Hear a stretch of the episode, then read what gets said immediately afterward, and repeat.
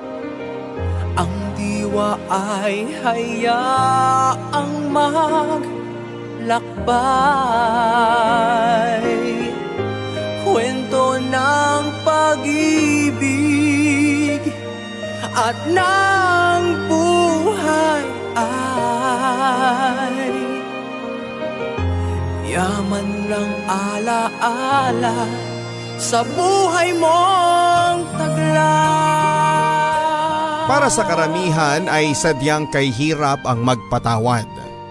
Lalo na kung sobrang dami ng nagawang kasalanan sa iyo ng isang tao. Pero may ilan mga kabarangay na hindi pa rin napapagod na gawin ito. Yung bang kahit na sobrang sakit ay nagagawa pa rin nilang magpatawad. Ngayong araw ay isang kabarangay natin ang maglalarawan ng tunay na kahalagahan ng pagpapatawad sa buhay. Sa mga kwento ng pag-ibig, buhay at pag-asa. Dito lamang sa Barangay Love Stories. Dear Papa Dudut Matagal niyo na po akong listener. Kahit noong mga bata pa lamang ako ay ang istasyon niyo na ang pinakikinggan namin. Tawagin niyo po ako sa pangalang Aurelia. Bata pa lamang ako ay kinagisnan ko na na laging wala sa aking tabi si Papa. Nagtatrabaho siya bilang mekaniko sa Saudi Arabia, Papa Dudut. Habang pagtuturo naman ang trabaho ng aking ina. Tanging sa telepono ko lamang nakakausap ang aking ama at sa tuwing nakakausap ko siya ay laging pinapahawak sa akin ni mama ang kanyang letrato. Parang nakasanayan ko na rin kahit papaano na si mama lang ang magulang ko. Sa aming pagtulog ay tanging siya lang ang nagsisilbing comfort zone ko. Lalo na sa tuwing hindi maganda ang panahon. Takot kasi ako sa kulog at kidlat at kapag yakap na ako ni mama ay bahagyang nababawasan ang kaba sa aking dibdib.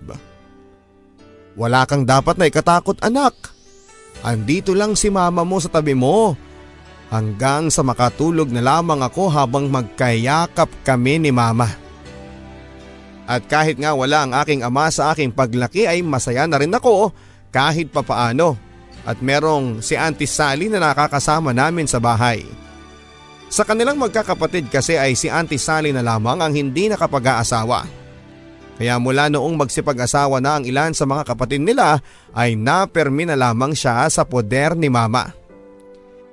Pero inaamin ko papadudot.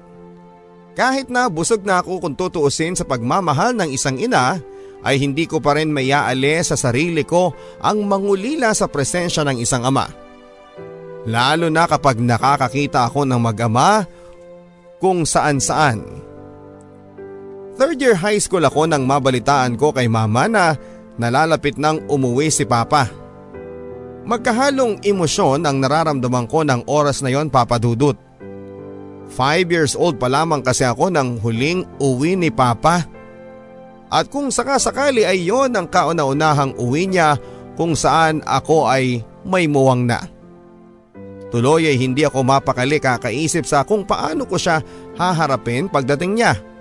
At kung paano ba ang pakiramdam ng literal mong makakasama ang isang tatay. Maging si Auntie Sally ay hindi rin maikubli ang excitement sa nalalapit na pagdating ni Papa. Panigurado magugulat yun sa iyo anak kasi dalagang dalaga ka na. Bulalas niya habang abalang tinutulungan si mama sa paglilinis ng bahay. Oo, inaamin ko papadudot na excited ako pero mas kinakabahan kasi talaga ako sa araw na yon. Kinabukasan ay maaga kaming gumayak upang salubungin si Papa sa airport. Kung gaano kasayang nagkukwentuhan sina mama at auntie Sally sa waiting area ay siya namang ikinatahimik ko. Makalipas ang ilang minuto ay nakita ko na nga sa personal ang aking ama. Nakakahanga lang na mas maputi pala siya ng kaunti sa larawan na madalas kong hawakan sa tuwing tumatawag siya. O anak, hindi mo ba yayakapin ang papa mo? Ani ni mama nang mapansin niyang nakatulala lang ako kay papa. Dalaga na pala itong anak ko. Pasensya ka na kung ngayon lang ulit ako nakauwi sa inyo ng mama mo ha. Hindi bale, susulitin natin ang bakasyon ko.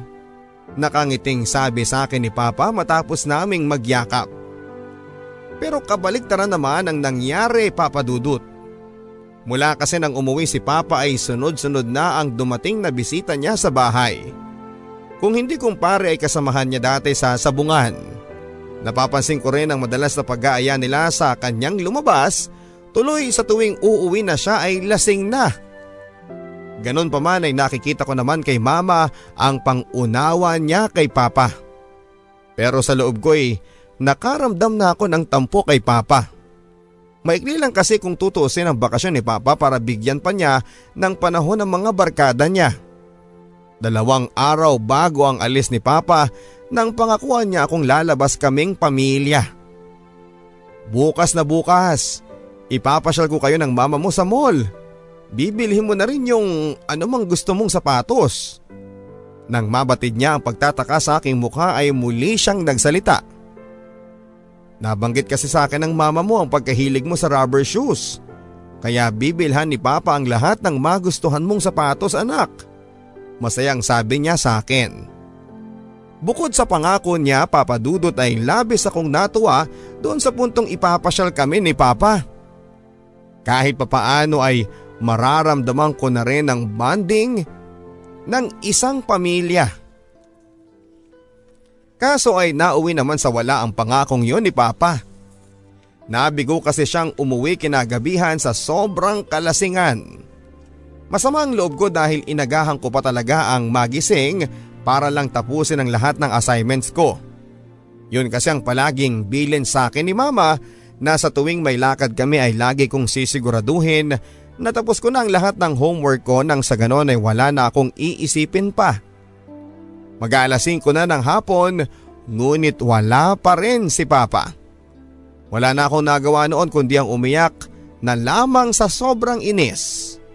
Umasa kasi talaga akong magiging masaya ang araw na yon para sa amin bilang pamilya. Pero nabigo lang ako papadudot dahil hindi rin naman tinupad ni Papa ang pangako niya. Maging si Mama ay napapansin kong naiinis na rin sa aking ama.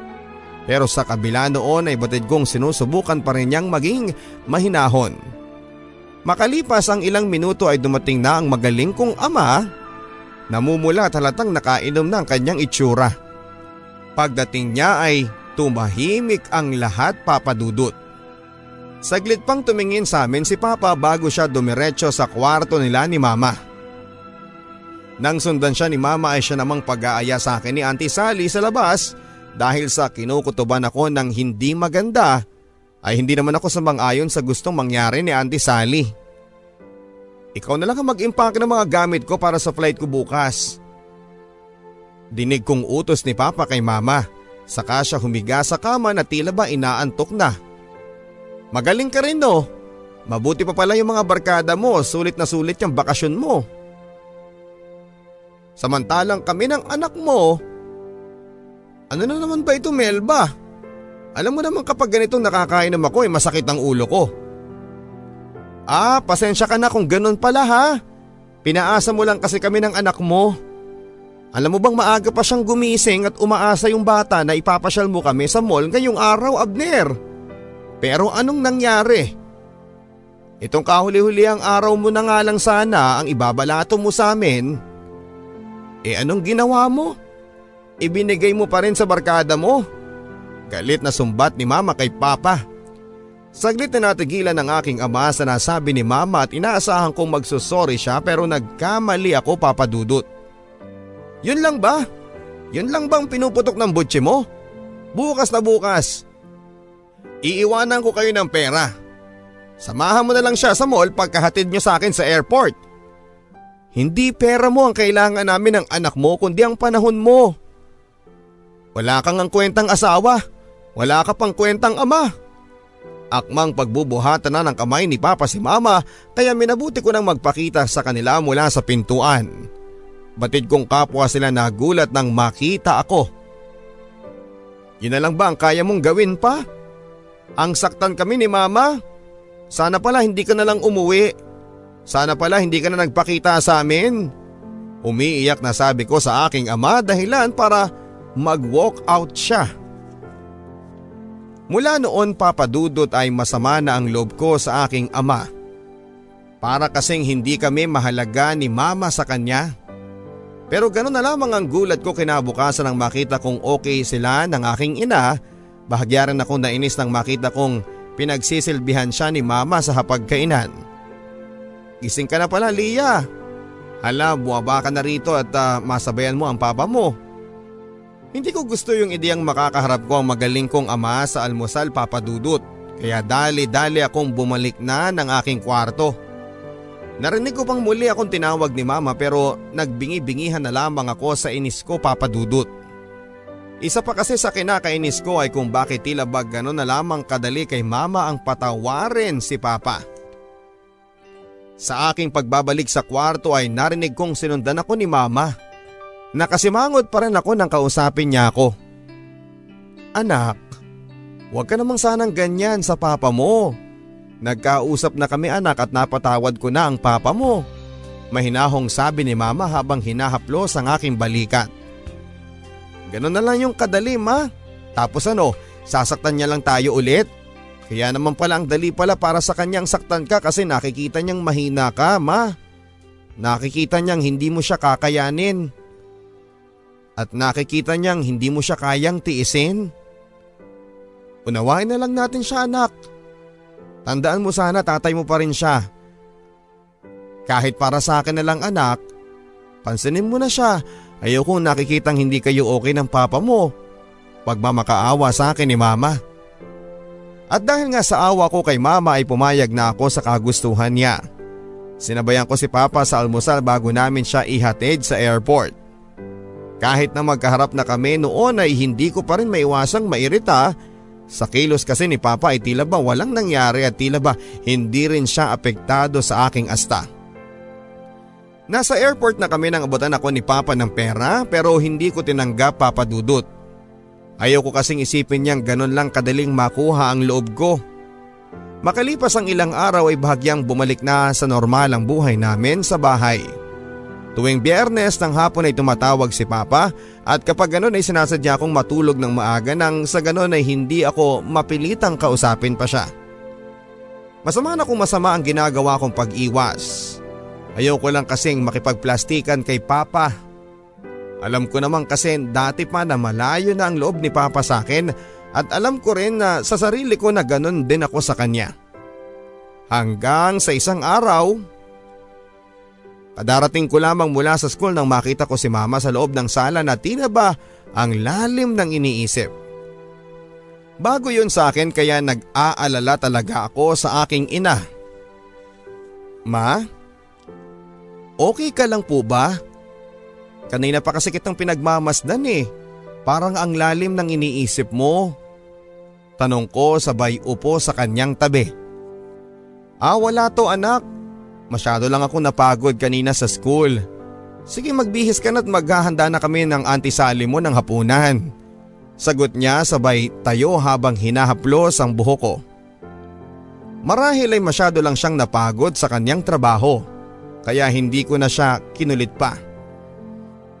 Kaya lang habang nasa hapagkainan ay nagulat ako sa naging birada ni Auntie Sally kay mama. O ayan, ginataang tilapia paborito mo. Ikain mo na lang ang sama ng loob mo sa lalaking yun. Sa nasabi ni Auntie Sally ay napansin ko ang panlalaki ng mata ni mama sa kanya. Tila ba sinesenyasan siyang itikom ang kanyang bibig pero sa kabila noon ay nakuha ko na kaagad ang sitwasyon ni mama. Sinusubukan niyang ilihim sa akin ang estado ng relasyon nila ni Papa. May problema na naman ba tayo kay Papa ma? Seryosong tanong ko sa aking ina na mukhang hindi na makatingin ng diretso sa akin.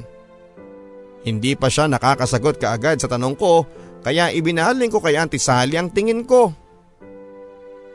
Ate, kailangan rin malaman ni Lia ang katotohanan. Hindi naman natin pwedeng ilihim sa kanya eh. Ang alin, agad kong sabad. May kinakasama ng ibang babae ang tatay mo. Ang masakit niyan anak, matagal na pala sila. Maluhaluhang tugon ni mama. Hindi ko maipaliwanag ang puot na unting-unting namamayani sa dibdib ko papadudot. Kaya pala mangilan-ngilan lang kaming uwian ng walang hiya kong ama dahil sa may ibang babae siyang ibinabahay sa Pampanga. Mas madalas pa pala niyang uwian ang babae niya kesa sa amin na pamilya niya.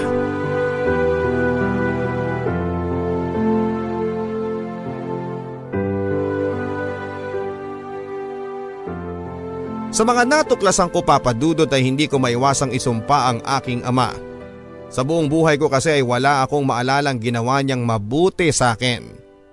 Sunod noon ay agad akong naawa kay mama. Parang hindi siya deserving na maloko.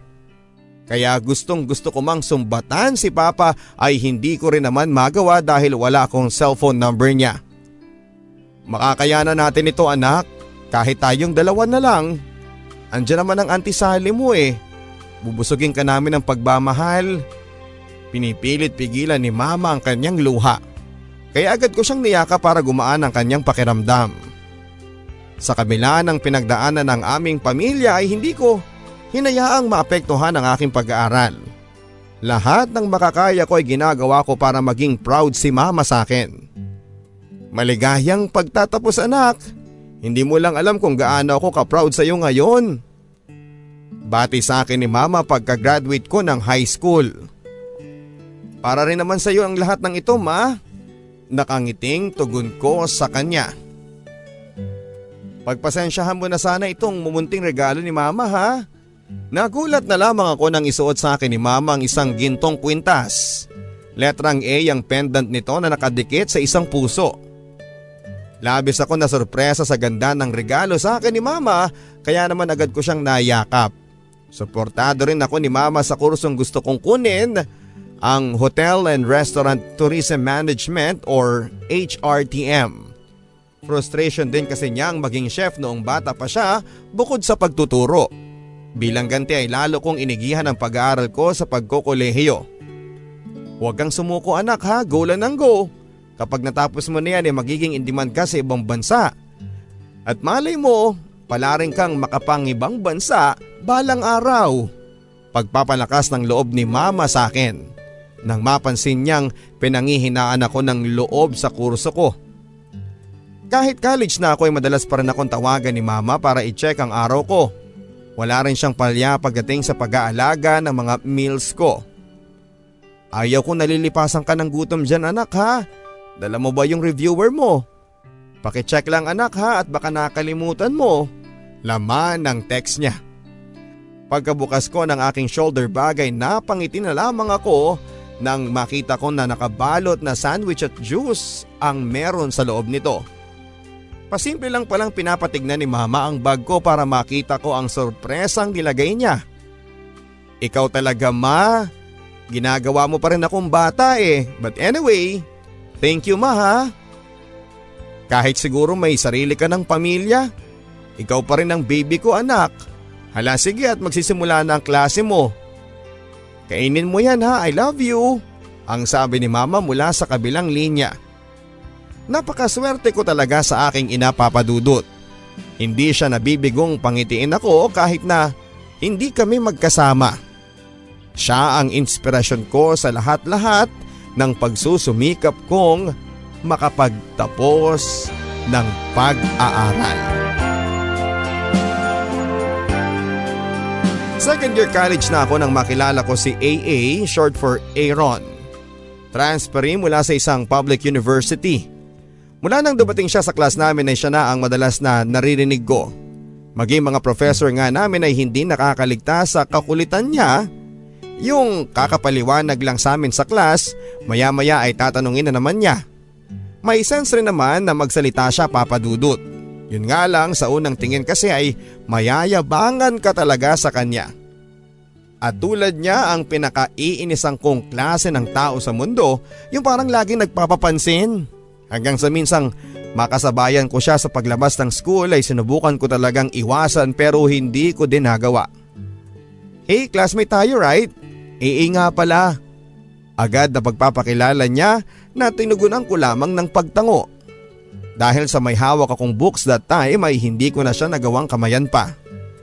If you want, sabay na tayo. Andun lang yung car ko oh. No, never mind. Makakauwi naman siguro ako nang hindi sumasabay sa'yo. Sarkastikong sagot ko. Hindi ko na napigilan ng sungitan siya papadudot. Paano ba naman kasi pinairalan na naman niya ako ng kayabangan niya. Akmang bibilisan ko na ang lakad ko nang marinig kong bumulong siya. Sungit? Akala mo naman kagandahan? Sa narinig kong sinabi niya ay hindi ko na naiwasan ang mainis pa sa kanya. Hey Mr. AA, kahit naman siguro ako ang pinakamagandang babae dito, hindi pa rin ako papayag na sumabay sa'yo. Bagay nga sa yung pangalan mo AA. At bakit naman? Pangaasar na tanong niya. Kasi puro ka aangas. Masyado kang mayabang. Eritadong sagot ko sa kanya saka ako nagpatuloy sa aking paglalakad.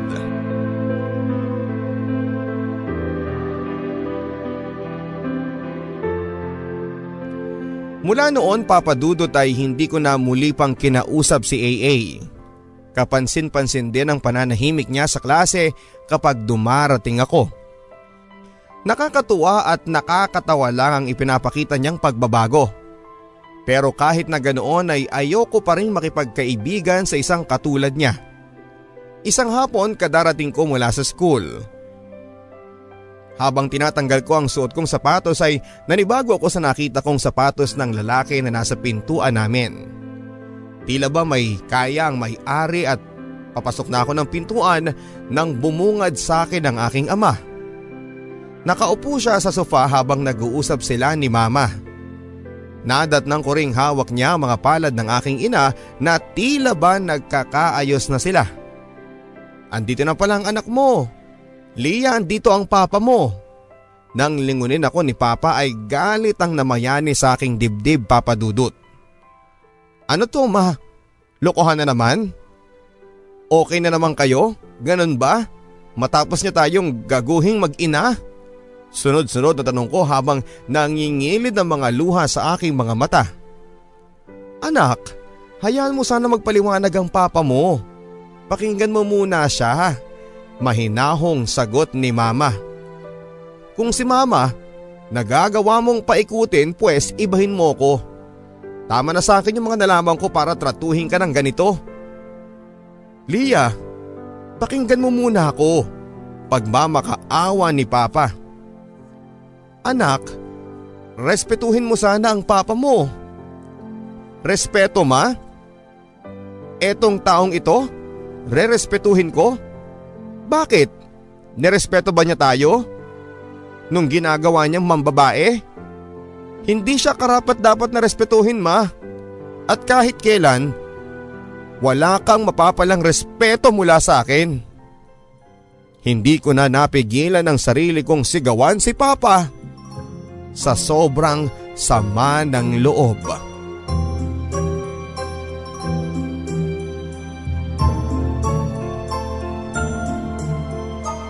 Susubukan pa sana niya akong lapitan noon ngunit nagmamadali na akong tumungo sa aking kwarto. Magkahalong puot at takot ang naramdaman ko ng mga oras na yon papadudot. Puot para sa pagpapaikot sa aming mag-ina ni Papa at takot na baka muli siyang tanggapin ni Mama sa bahay. At ganun nga ang nangyari papadudot. Pagkalabas ko ng kwarto ay nakita kong magkayakap na sina Mama at Papa sa sala. Sa inis ko ay hindi ko napigilang idabog ang pagkakasara ko ng pintuan. Anak, makinig ka naman sana sa akin. Pakiusap ni mama nang makita niyang palabas na ako ng bahay. Hindi ma eh. Paulit-ulit na lang niya tayong sinasaktan. Tapos eto siya. Basta na lang babalik na parang walang nangyari. Tapos, eto ka na naman mama. Parang ang dali lang sayong patawarin siya. Anak, ginagawa ko ito para sa pamilya natin. Gusto kong buo pa rin ang pamilya natin kahit na anong mangyari. Pamilya? Eh di ba matagal nang sira ang pamilyang ito dahil sa kanya? At saka akala ko ba kaya natin ma? Kaya natin kahit tayong dalawa lang. Anak, makinig ka naman. Iniwan na ng papa mo yung babae niya para sa atin. So anong gusto mong gawin ko ma? Lumuhod sa kanya at magpasalamat sa ginawa niya? Ginawa ko yon dahil mahal ko kayo ng mama mo. Kung talagang mahal mo kami ni mama, hindi sasagi sa isipan mo ang pumatol sa ibang babae. Pero kayo ng mama mo ang pamilya ko. Kailangan ko kayo. Pagmamakaawa ni Papa. Pwes hindi kita kailangan. Kung andito ka lang para pasakitan kaming muli, umalis ka na lang. Muling bulyaw ko sa aking ama bago ako tuluyang lumabas ng bahay namin. Hindi ko alam kung saan at kung paano ko ilalabas ang sama ng loob ko. Umiiyak ako sa aking paglalakad nang makasalubong ko si Auntie Sally. Nang magkatinginan kami ay tila babatid na niya ang dahilan ng luha sa aking mga mata. Tahan na anak, magiging maayos rin ang lahat. Kahit na ba ang tatay mo na ang pinakamasamang tao, patatawarin pa rin siya ng mama mo. Maiintindihan mo din siya kapag nasubukan mo ng magmahal anak. Mahinahong sabi ni Auntie Sally habang hinahagod ang likuran ko. Hindi auntie, kahit kailan, hinding hindi ako magpapaloko sa lalaki. Pagmamatigas na sabi ko. Ilang araw na rin na hindi ko kinubuan si mama. Lalo na't pinatuloy na naman niya sa bahay ang aking ama. Lalong nadadagdagan ng puot sa aking dibdib sa tuwing magkakasalubong kami ni Papa sa bahay. Kung nakakasugat lang siguro ang sama ng tingin Papa Dudot ay siguradong mata na lang ang walang latay kay Papa. Pakiramdam ko kasi ay palabas lang ang lahat ng ipinapakita niyang kabutihan kay Mama. Naghahanda na ako para sa aking pagpasok ng school nang mapansin ko si mama sa balkonahe. Nakauniforme na siya ngunit ang ipinagtataka ko lang ay bakit tila ba hindi siya nag-aalala sa oras ng kanyang klase. Hanggang sa mapansin kong pumikit siya na parang may dinadaing. Ma? Ma okay ka lang ba? Alalang tanong ko sa kanya. Medyo masakit lang ang ulo ko anak. Pero okay lang ako. Ipagpapahinga ko lang ito. Nag-text na rin ako sa school na hindi muna ako makakapasok. Nangihinang tugon niya kaya agad ko na siyang inalalayan papasok ng bahay. Mabuti na lang at medyo okay na ang kanyang kalagayan bago ako pumasok sa school at kampante kong iniwan siya papadudot dahil kasama naman niya si Auntie Sally sa bahay. Kaso kahit nasa school na ako ay si mama pa rin ang iniisip ko. Saka pa lang napanatag ang loob ko nang I-text ako ni Auntie Sally. Anak, okay na ang mama mo. Kasalukuyan siyang natutulog ngayon. Mag-aral ka ng mabuti dyan ha. Huwag mo na siyang alalahanin. Laman ng text message ng tiyahin ko. Habang nagsusulat ako ng note ay nagulat ako sa lalaking tumabi sa akin. Si AA. Tatayo na sana ako para layuan siya nang biglang hinawakan niya ang braso ko. Sorry na, I know naging mayabang ako sa last time nating pagkikita but please, give me a chance. Hindi naman ako masamang tao para layuan mo eh. Wala rin akong nakakahawang sakit para gawin mo yun. Mukha siyang nakakaawa ng oras na yon sa mga sinabi niya pero nanindigan pa rin ako sa pagiging masungit ko sa kanya. Masyado na kasing malayo yung kailangan kong kopyahin sa board kaya kailangan ko lumipat ng upuan. Seryosong tugon ko saka ipinagpatuloy ang paglayo sa kanya. Kahit mukha siyang sincere sa paghingi ng tawad ay hindi ko pa rin mahanap yung kapanatagan ng loob kapag nasa malapit siya papadudot.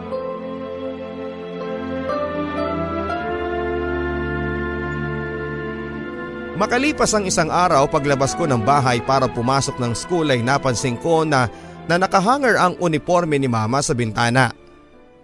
May kutob ako papadudot na hindi na naman siya papasok. Kaya agad ko siyang sinilip sa kanyang kwarto. At hindi nga ako nagkamali, hindi na naman pumasok si mama. Tulad ng dati ay dinadaing na naman niya ang pagkirot ng kanyang ulo. Saktong wala si Auntie Sally noon, ang magaling ko namang ama ang lumabas rin at may kailangan daw asikasuhin. Hindi na muna ako papasok ma. Dito na muna ako at babantayan kita.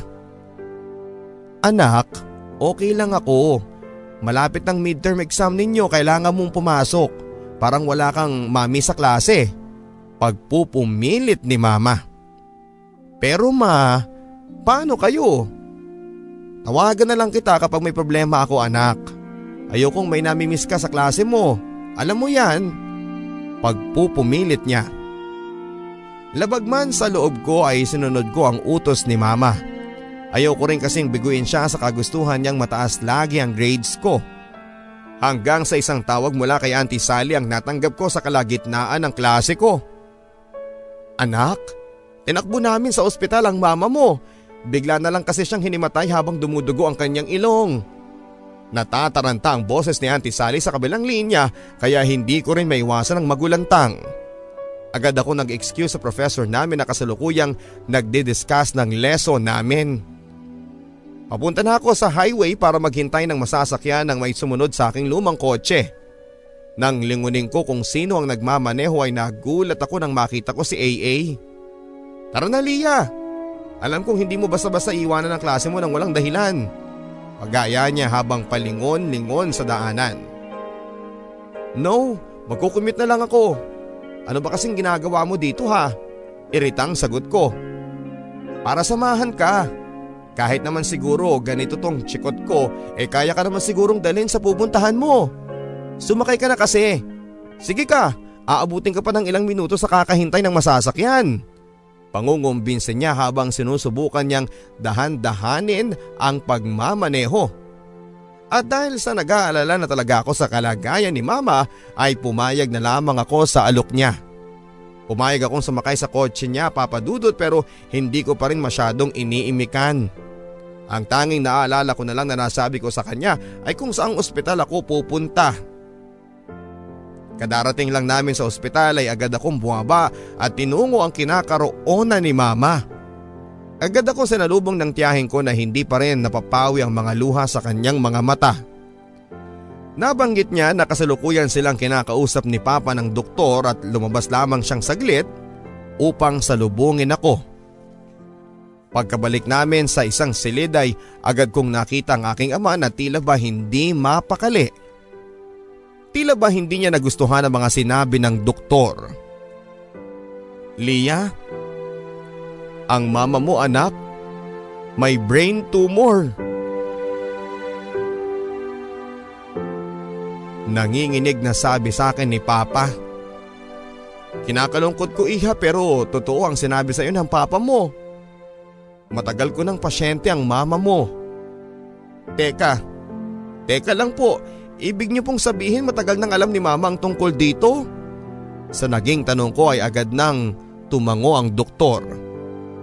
Marahil ay pinili niyang ilihim sa inyo para hindi kayo magalala.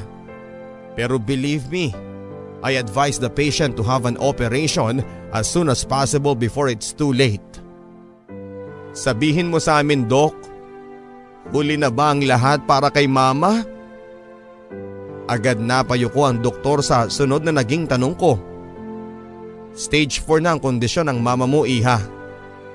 Higit isang buwan na lang ang itatagal ng buhay niya.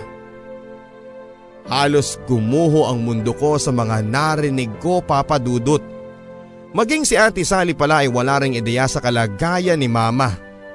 Tanging pag-iyak na lamang ang nagawa ko habang kayakap ang tiyahin ko at maging ang aking ama ay panay na rin ang iyak habang kaharap ang dingding sa loob ng silid. Lahat kami hirap na tanggapin ang katotohanan na ilang araw na lang naming makakasama si mama. Agad naming tinungo si mama sa silid na kinakaroonan niya. Doon ako humagulhol nang makita ko siyang himbing na himbing sa pagkakatulog. Habang umiiyak ako ay naramdaman ko ang paghaplos niya ng aking buhok at sinubukan niya akong patahanin. Man naman, bakit hindi mo sinabi sa akin na meron ka na palang nararamdaman? Ayokong nakikita kayong namumroblema dahil sa akin. Tahan na anak, ayokong nakikita kayong umiiyak o nahihirapan.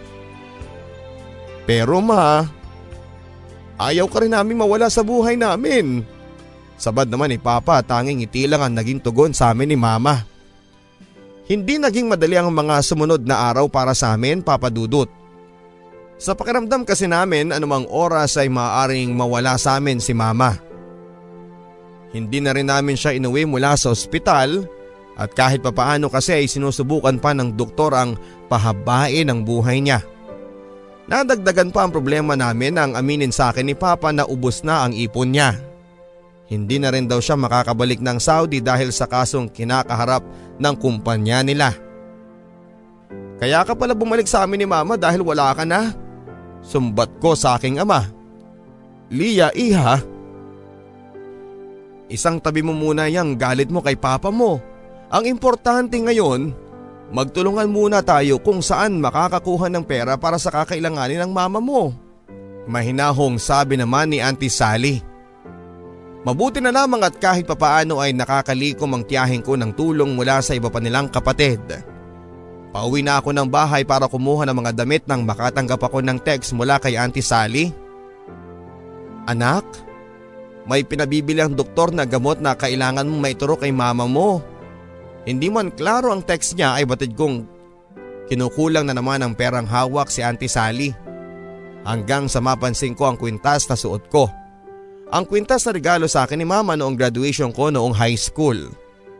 Labag man sa aking kalooban papadudot ay agad kong dinala sa sanglaan ang kwintas at nagbabaka sakaling makakatulong ang halagang mapagsasanlaan nito Ganon na lamang ang gulat ko nang umabot sa 25,000 pesos ang halagang katumbas ng kwinta sa sanglaan. Malinaw na ginastosan talaga ni mama ang maipangreregalo niya sa akin. Kahit papaano ay nagamit ko ring unti-unti sa pangangailangan ni mama yung pera. Pero hindi pa rin may sa akin ang takot papadudot. Parang hindi ko nakikita ang buhay ko na hindi kasama si mama. Anak, gusto ko sana kapag wala na ako ay maging maayos na ang lahat sa inyo ng papa mo. Ikaw naman pa, ipangako mo sa akin na kahit wala na ako ay hindi mo pababayaan ang anak ko. Agad na tumango si papa bilang tugon kay mama. Sally, maraming maraming salamat ha kasi lagi ka nandyan para sa aming mag-ina. Kapag wala na ako sana, hindi ka pa rin mapagod na gabayan si Leah? Umiiyak na si Auntie Sally habang hawak nito ang kamay ni Mama. Ma, wag mo sana akong iiwanan. Hindi ko kakayanin kapag nawala ka. Umiiyak na pakiusap ko sa aking ina. Hindi ko kayo iiwanan anak. Kahit nasa kabilang buhay na ako, palagi ko pa rin kayong babantayan. Kaya huwag ka sanang malungkot anak. Mahal na mahal kita. Nangihinang sabi niya. Agad ko siyang niyaka papadudot. Gusto ko kasi kahit na sa huling sandali ng buhay ni mama ay ako ang kayakap niya. Batid naming nagpapaalam na talaga si mama sa amin ng mga sandaling yon. Nakita ko rin kasing isa-isang pumapasok ang mga nurse at doktor niya at ilang sandali pa'y huminga na siya ng malalim saka siya pumikit. Kinabahan na rin ako nang biglang humigpit ang pagkakahawak sa akin ni mama. Pagkapikit niya ay siya namang pagluwag ng pagkakahawak niya sa akin. Pagkapikit ng kanyang mga mata, papadudod ay saka naman umugo ang tunog ng flatline mula sa makinang nakakonekta sa kanya. Noong oras na yon ay umalingaw-ngaw na ang pag-iyak naming tatlo habang pinagmamasdan si mama. Hindi naging madali ang sumunod na araw para sa akin. Dalawang Araw makalipas naming ilibing si mama ay batid ko pa rin ang laki ng pagbabago sa bahay. Alam mo anak, sa aming magkakapatid ang mama mo ang madalas na nagiging kakampi ko. Napakaswerte kong magkaroon ng kapatid na katulad niya. Hindi siya napapagod na magtiwala sa kakayahan ko. Ang sabi ni Auntie Sally habang pinagmamasdan ng silyang madalas na upuan ni mama sa bahay. Wala na ako nagawa pa kundi ang yakapin na lamang siya papadudot. Saka naman biglang dumating si Papa na tila nakainom. Magbubulag-bulagan na lang sana ako kaso siya rin naman ang kusang lumapit sa amin ni Auntie Sally. Ading, pahiramin mo nga muna ako ng limang daan dyan. Ipambabayad ko lang sa tindahan ng nautangan ko ng alak. Mahinahon na sabi niya pero umalingaw-ngaw ang amoy ng alak sa kanyang bibig. Ang lakas rin naman ng loob mo para uminom. Wala ka naman palang perang pang inom. Pagsusungit ko sa nakainom kong ama pero sa kabila noon ay umakto na lamang siya na parabang walang narinig. At mga alis na sana siya ulit nang hindi ko na napigilan ang galit sa aking dibdib. Sorry ha, wala na kasi si mama na nauuto mo dito. Sa mga nasabi ko ay mukhang napikon siya kaya't binalikan niya ako. Kung alam mo lang ang hirap na mawala ng asawa bata ka. Hindi mo lang alam. Kaya ako umiinom ay para maibsan tong sakit na, na nararamdaman ko sa dibdib ko. Mahal na mahal ko ang mama mo kahit na… Kahit na nagawa mo siyang lokohin? Kahit na nang babae ka? Pagmamahal ba yun para sa'yo? Hindi mo ko naiintindihan, Lia. Kung pwede lang sana akong mamatay at hindi na siya. Oo nga, sana nga ikaw na lang ang nawala at hindi si mama. Nawala nang ginawa kundi ang mahalin ka ng buong buhay niya. Ngayong wala na si mama, wala ka na ring rason para dumito ka pa. Kasi kung ako lang, kayang kaya ko nang mabuhay nang wala ka. Napahagulhol na ako sa sobrang sama ng loob sa kanya papadudot. Sa sakit na mga sinabi ko ay tuluyan na ngang umalis si Papa sa bahay. Mula noon ay hindi na siya nagbalik pa sa bahay. Batid kong labis niyang dinibdib ang mga sinabi ko pero wala akong pakialam. Ipinagpatuloy ko ang buhay na tanging si Auntie Sally na lamang ang kasama ko. Pero may mga pagkakataon pa rin sa akin papadudot na hirap akong kumbinsihin ang sarili kong wala na ang aking ina. Lalo na noong isang gabing habang mahimbing ako natutulog, nagulat na lamang ako sa lakas ng kulog ng kalangitan. Ma? Natatakot ako. Agad kong sabi at nalimpungatan na lamang ako nang makita kong wala si mama sa aking tabi. Wala na akong nagawa kundi ang umiyak na lamang habang pinipilit kong takpan ng una ng aking tenga. Sa aking pagkakahiga. Kahit papaano ay nakakalimutan ko ang lungkot sa pagkawala ni mama kay Auntie Sally. Gamit ang benepisyong nakuha namin sa pagkamatay ni mama ay naipagpatuloy ko pa rin ang aking pag-aaral. Habang hinihintay ko ang susunod kong klase sa isang park ay bigla akong naalala si mama. Namimiss ko kasi yung katek siya kapag ganong bakante ako sa sobrang pangungulila ko nga sa kanya ay binalik-balikan ko pa mula sa aking inbox sa mga text niya sa akin. May kirot pa rin sa akin sa tuwing naaalala ko ang paglalambing niya. Minsan nga ay napapasilip ako sa loob ng aking bag. Ang hirap lang kasi na wala nang manonorpresa sa akin ng kung ano-anong pagkain yung magugulat na lamang ako sa mga pabaon niya sa akin. Pero ang pinakamasakit sa lahat ay ang katotohanan wala na ang lahat ng yon dahil wala na si mama. Hindi ko na napigilan ang mga luha ko ng mga oras na yon hanggang sa isang kamay ang mag-abot ng panyo sa akin. Pagkakuha ko ng panyo ay agad akong napahinto nang makita ko si AA. Sige lang, malinis naman po yan. Paliwanag niya nang akmang ibabalik ko na sa kanya ang panyo. Walang masama sa pagiyak Lia. Kung ito ang magpapagaan ng kalooban mo, sige lang, umiyak ka lang. Alam kong masakit pa sa ngayon pero darating ng panahon na magiging okay ka rin. Nakangiting sabi niya sabay upo sa aking tabi. Salamat nga pala ha. Saan? Sa paghatid mo sa akin sa ospital? Ayun, wala yun. Alam ko kasi na yung pakiramdam na naghahabol ng oras, lalo na kapag buhay ng mahal mo ang nasa alanganin. May laman ang sagot na yon ni AA Papadudut. Nasa trabaho ako noon nung ibalita sa akin ng stepmother kong nasa ICU si Papa at nag-aagaw buhay. Sinubukan ko magpaalam sa boss ko pero hindi niya ako pinayagan. Kaya pagka-out na pagka-out ko sa trabaho ko ay agad akong tumakbo ng ospital. Nagbabaka sakaling madatnaan ko pa siyang buhay pero nabigo ako Lia. Hindi ko man lang nakita ang papa ko sa huling pagkakataon at hindi man lang ako nakapagpaalam. Masakit pero sinubukan kong magpakatatag para sa mga kapatid ko. Pero tingnan mo ako ngayon, sinusubukan pa rin lumaban sa mga hamon ng buhay. Pagmamalaki niya.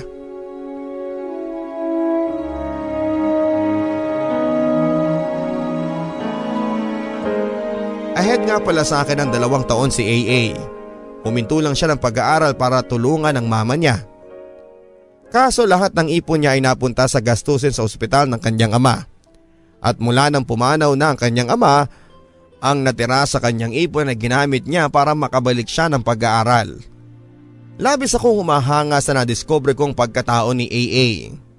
Inamin ko rin sa kanyang hindi ko talaga siya gustong maging kaibigan nung una at natawa pa nga siya nang sabihin kung nayayabangan kasi ako sa kanya. Hindi naman talaga ako mayabang. Masayahin lang kasi talaga akong tao. Hindi ba ganoon naman kadalasan ng mga tao ngayon? Kung sino pa yung may mapait na nakaraan, sila pa yung nagbibigay saya sa ibang tao. At saka hindi kasi ako yung taong palamukmok. Kapag ganun kasi mas lalo ko lang naalala yung papa ko. May punto naman siya papadudot.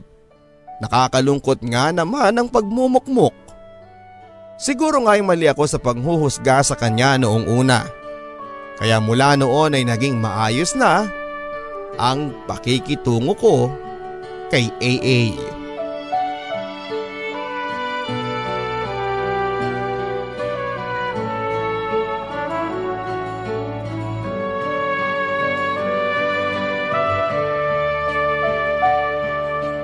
Naging magkaibigan na kami ni AA Papadudut at habang tumatagal ay natutuwa ako sa pagiging magkaibigan naming dalawa, nalilibre na rin ako sa pamasahe dahil hinahatid at sinusundo niya ako.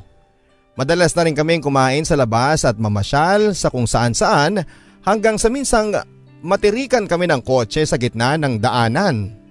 Hindi ko tuloy mapigilang matawa lalo na noong makita ko siyang pinagpapawisan sa kakaisip kung paano bubuhayin ang makina. Oh, Anong tinatawa-tawa mo dyan? Nagtatakang tanong niya. Wala naman. Bigla ko lang naalala nung araw na nayayabangan pa ako sa'yo, di ba? Inalok mo pa sa akin noon na isabay mo ko sa car mo. Eh paano na lang kung pumayag ako tapos eh saktong tumirik tong kotse mo. Mas marami pa siguro ang tawa ko noon kesa ngayon. Sagot ko habang sinusubukan kong pigilan ang pagtawa ko. Grabe ka naman. Ngayon lang naman uli nagloko to eh. Seryosong tugon niya na mukhang napikon sa akin. Pagkatapos kasi noon ay saglit siyang natahimik. Uy, eto naman oh hindi mabiro. Biglang kabig ko sabay sundot sa kanyang tagiliran. Wala na, sabi mo na eh. Nasaktan mo na ako. Nagtatampong sagot niya sabay talikod sa akin. At para hindi na siya magtampo ay sinubukan ko siyang patawanin. Pinipilit ko siyang humarap sa akin pero tinagasan niya ang mukha niya para mahirapan ako. Sige ka, kapag hindi ka humarap dito eh ako naman ang magtatampo sa'yo. pananakot ko sa kanya pero nagmatigas pa rin siya. Nang bubuksan ko na ang pintuan ng kotse agad niya akong hinarap sa sabay hawak sa akin baba. Sa sobrang bilis ng pangyayari ay dumampi ang labi ko sa mga labi niya. Kapwa kami nagulat nang magdikit ang mga labi namin. Ilang segundo rin kaming natameme sa sobrang bilis ng mga pangyayari. So, so sorry, pabulong na sabi niya na tila ba guilty sa nagawa niya. Okay na ba yung makina? Pakicheck na lang para makauwi na tayo. Baka kasi hinahanap na ako ni Auntie Sally. Alanganing tugon ko at hindi ko kasi alam kung ano nga ba ang susunod kong ikikilos. Habang patuloy na inaayos ni AA ang makina ay hindi ko maiwasang magbangga ang aming mga paningin. Saka pa lang siya, nagkaroon ng lakas ng loob na kausapin ako nang nasa tapat na kami ng bahay. Pilit pa rin siyang humihingi ng tawad sa nagawa niya. Pero imbis na sagutin ko siya ng maayos ay pasimple ko na lang siyang biniro. Crush mo siguro ako no, kaya mo ako hinalikan. Umamin ka. Sabay turo sa kanyang mukha. Anong crush? Hindi ah, aksidente lang yun. Pagtatanggi niya na hindi makatitig ng diretso sa akin. Sige, sabi mo yan ha. Pilyang tugon ko sabay baba ng kotse niya. Susunduin kita bukas ha, okay lang ba? Che, paayos mo muna tong auto mo para hindi na naman kita tawanan next time. E di halika na lang kita ulit kapag nagkaganon. Pilyong sagot naman niya dahilan para matameme ako. Walang kalinawan kung ano nga ba ang namamagitan sa amin ni AA. Kahit kasi anong pilit ko sa kanya ay ayaw niya ring umamin. Pero kahit na ganoon papadudot ay dama kong may pagtingin siya sa akin.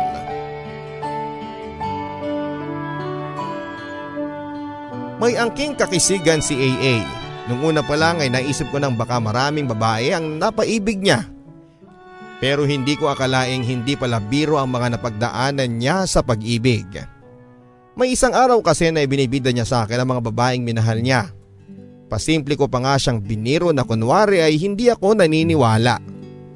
Hanggang sa ipakita niya sa akin ng ilan sa mga larawan ng kanyang mga ex-GF.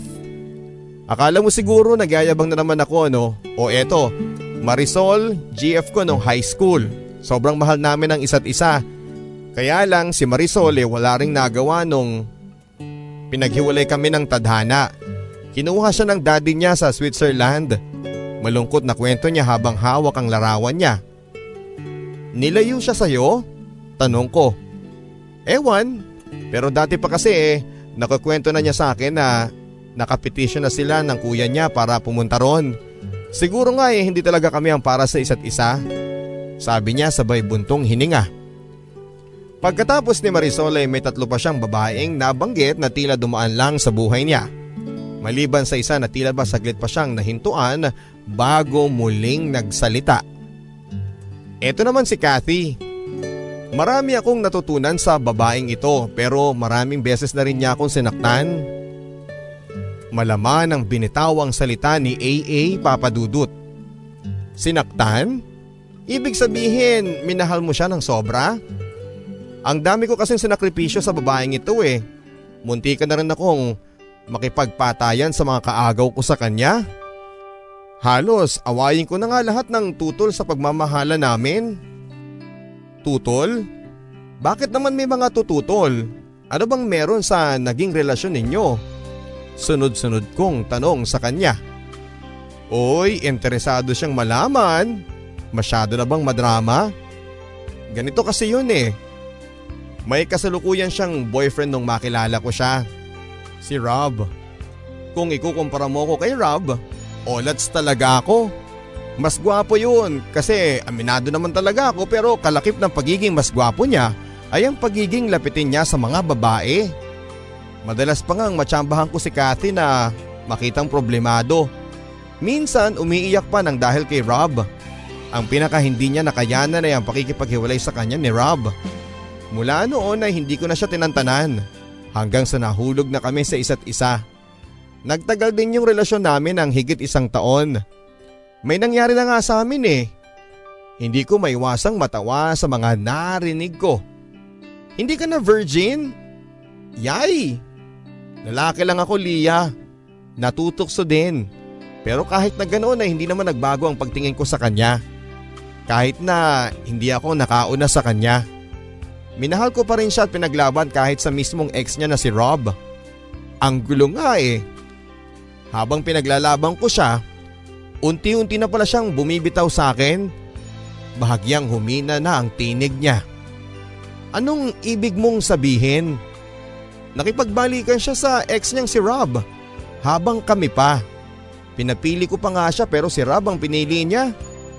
Huling balita ko kinasal na sila bago lumipad si Rob sa ibang bansa para magtrabaho. Sobra niya sigurong mahal yung guy kaya ganun. Siguro sobrang gwapo nun. Sa nasabi ko ay sumimangot si AA. Eto naman, pikon agad. Siyempre mas gwapo ka pa rin para sa akin kahit na hindi ko pa siya nakikita. Agad kong kambyo para hindi na siya magtampo. Sa totoo lang, papadudot ay hindi naman mahirap mahalin si AA kung tutuusin. At kahit papaano kasi ay nakilala ko na rin siya at masasabi kong mabuti siyang tao. Kung sa itsura naman ay may ibubuga talaga siya. Sakto lang ang tindig ng kanyang pangangatawan, kayumanggi at may taas na 5'7". Mahaba ang kanyang pilik mata na bumagay lang sa palangiti niyang mukha.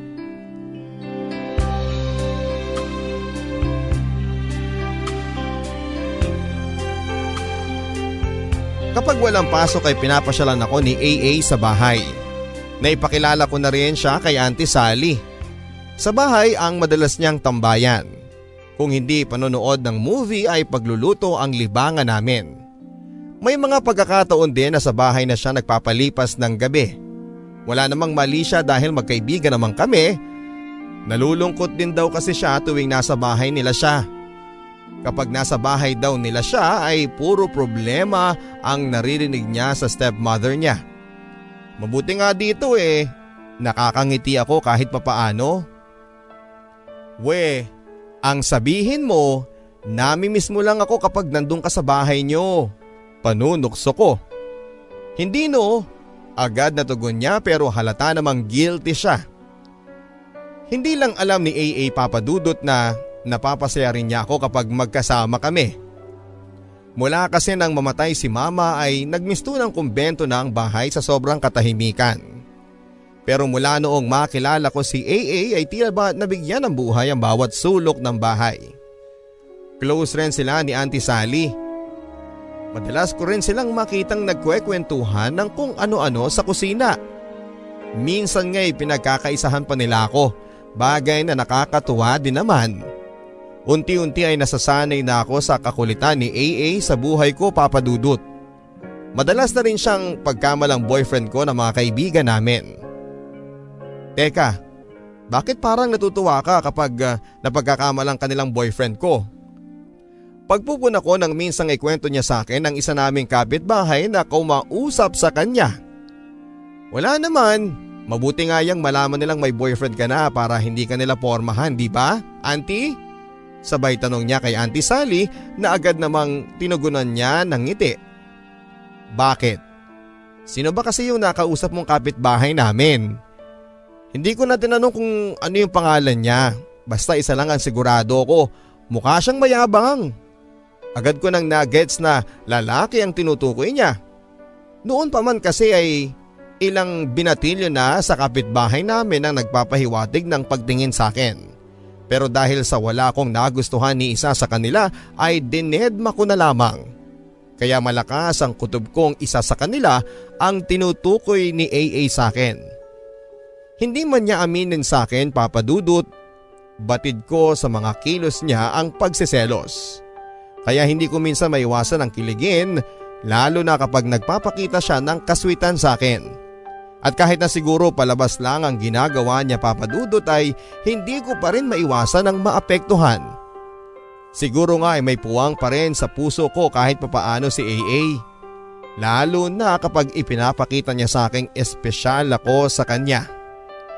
Pero syempre, ayaw kong magpahalata sa kanya. Hanggang sa dumating na nga ang araw na hindi ko inaasahan. Pauwi na ako nang bigla kong maisipang dumaan sa isang bookstore. Hindi pa man ako nakakapasok ay natanaw ko si AA sa loob na tilang may kausap na babae. Agad na bumilis ang pintig ng puso ko sa mga nakita ko. Bahagya akong napahinto pero minabuti ko pa rin magpatuloy sa pagtulak ng pinto. O sige, within the day, iti-text kita ha. Salamat! Dinig kong sabi ni AA sa babaeng kausap niya na tila nagpapakyut pa. Inakala kong yun na ang huling pag-uusap nila pero patuloy pa rin sila sa pag-uusap. Kahit na nga dumaan na ako sa harapan nila. Nakaramdam ako ng pagkainis sa pangdidedma niya sa akin. Kaya matapos kong ikutan ng isang bookshelf ay umalis na lamang ako kaagad. Kunwari pa siya sa pagiging sweet sa akin, yun naman pala ay pasimple siyang pumoporma sa ibang babae. Agad kong pinaghandaan ng gabi kung saan ay tiwala akong dadaan siya sa bahay. Pero lalong nadagdagan ang inis ko nang walang AA na dumaan sa bahay. Kinabukasan na lang siya nagpakita sa bahay kung saan ay isasabay daw niya ako sa pagpasok ng school at dahil nga alam kong wala si Auntie Sally na kakampi niya ay malakas talaga ang loob ko noon na awayin siya. At bakit ka nakasimangot, kamahalan? Pasimpleng tanong niya pagpasok niya sa sala. O bakit nandito ka? Nagpapasundo ba ako sa'yo? Ha? Di ba araw-araw ko namang ginagawa to? Mauna ka na. Kaya ko namang mag-commute eh. Patuloy na pagsusungit ko. Aba, may regla ka no. Ang sungit mo lang kasi eh. Sagot niya habang nakatitig sa akin. Ayaw ko na ngang sumabay sa iyo di ba? Baka makaistorbo lang ako sa diskarte mo sa ibang babae. Tanging pagkakamot lang sa ulo ang ginawa niya. Akala mo ba hindi kita nakita kahapon doon sa bookstore? May pahingi-hingi ka pa ng number niya? Meron ka pang el text you pang nalalaman? Dumaan ako sa harap ninyo no, deadma ka pa rin. Dire-diretsyong sumbat ko sa kanya. Ah, si Carla. Batchmate ko yun nung high school. Nagkakumustahan lang kami. Nakangiting paliwanag niya. Teka teka nga lang. Ikaw ba eh nagsiselos? Dugtong na tanong niya. Hindi no. Naiinis lang ako sa pangdidedma mo sa akin. Yun lang. Talaga. Eh bakit parang hindi ako naniniwalang yun lang? Pangungulit niya habang nakatitig pa rin sa akin. Panay pa rin ang tanggi ko pero panay rin ang pangungulit niya hanggang sa napikon na rin ako papadudot. Oo na oo na. May gusto na nga talaga ako sa'yo. Mahal na nga kita. Masaya ako sa tuwing kasama kita at naiinis ako kapag nakikita kong may pinopormahan kang iba. Narinig mo na ang gusto mong marinig ngayon. Masaya ka na? Maluhaluhang bulalas ko. Talaga? Mahal mo rin ako eh bakit ka umiiyak ngayon? Tanong niya na mukhang nang aasar pa. Akmang mag-walk out na sana ako sa inis nang pigilan niya ako. Tahan na. Mahal din naman kita eh. Ang totoo niyan, matagal na. Seryosong sabi niya sabay punas ng mga luha ko. Bahagyang gumaan ang pakiramdam ko sa naging tugon niya papadudot. At nung araw na yon, officially ay naging kami na ni AA. Buhat ng maging kami papadudot ay lalong sumaya ang bawat araw na dumaraan. Mas lalo kasi siyang naging sweet sa akin.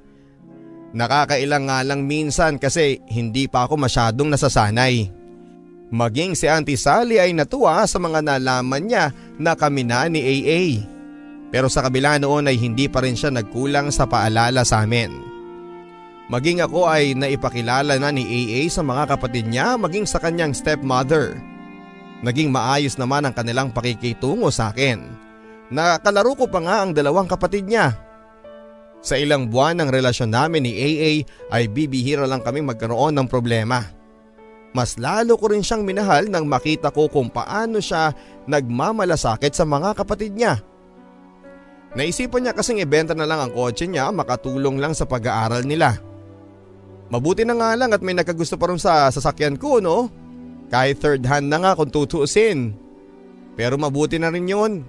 Isipin ko na lang na makakatulong ako sa mga kapatid ko kahit papaano. Ani yan na tila may bahid lungkot pa rin sa kanyang mukha. Napamahal na rin daw kasi sa kanya ang kotse niya kahit na medyo may kalumaan na. Kakauwi ko lang mula sa palengke nang magpaalam si Auntie Sally sa akin.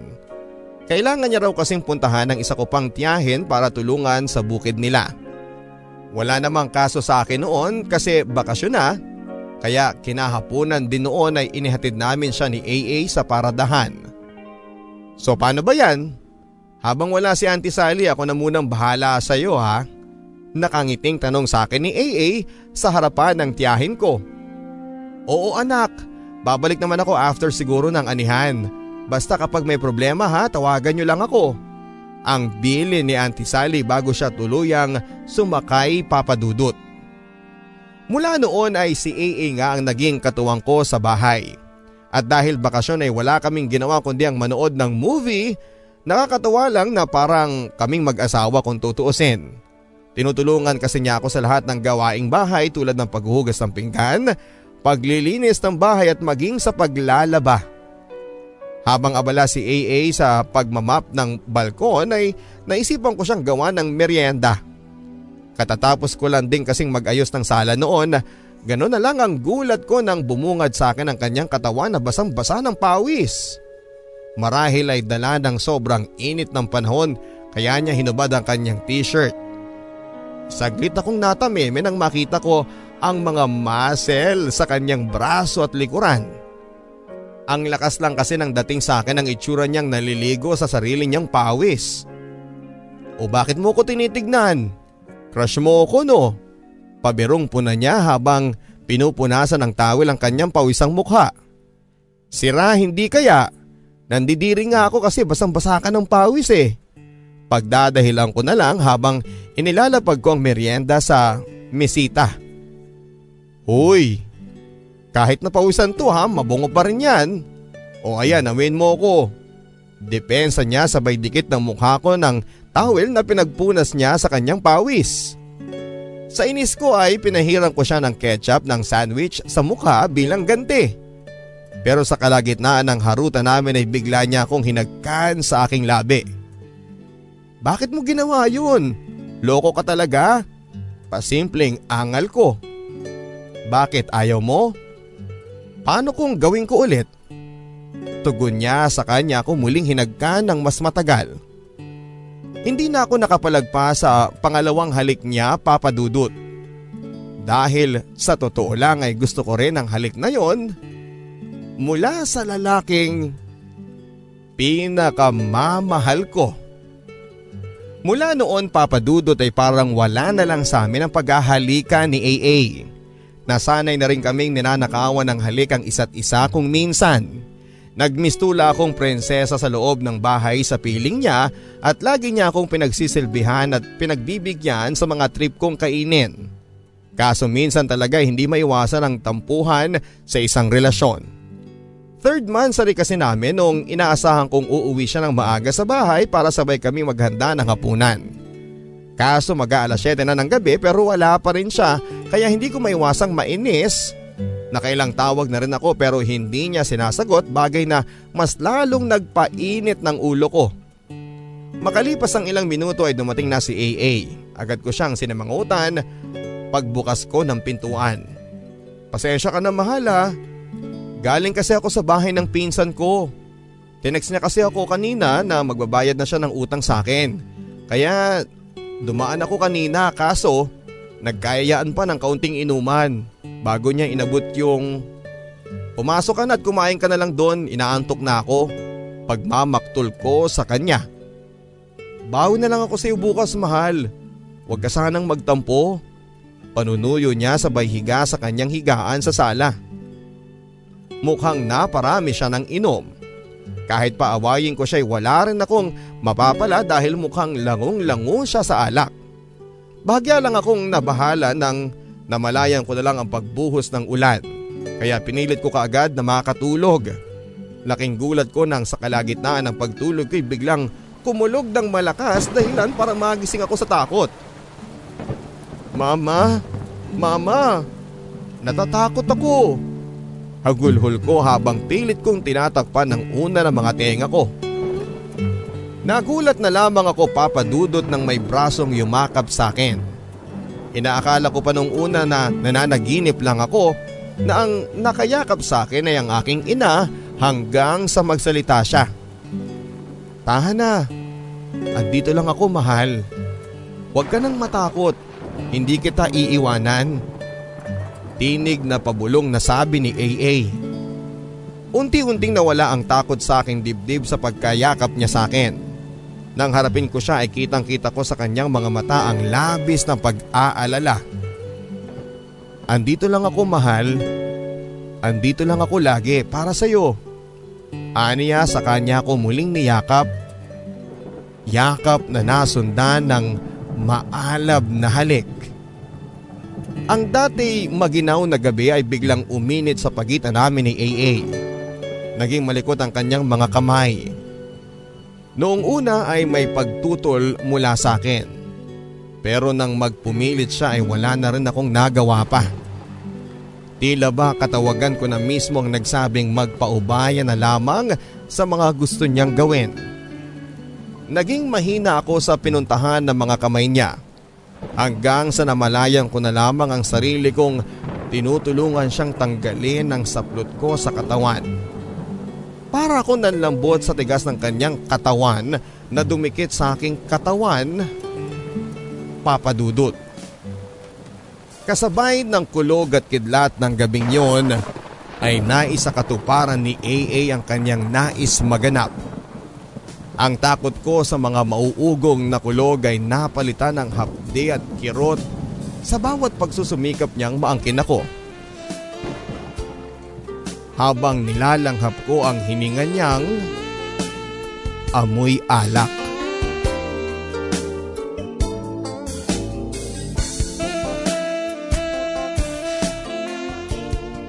Kinabukasan pagising ko ay bumungad sa akin ang napakaamong mukha ni AA Nahimbing na himbing sa pagkakatulog.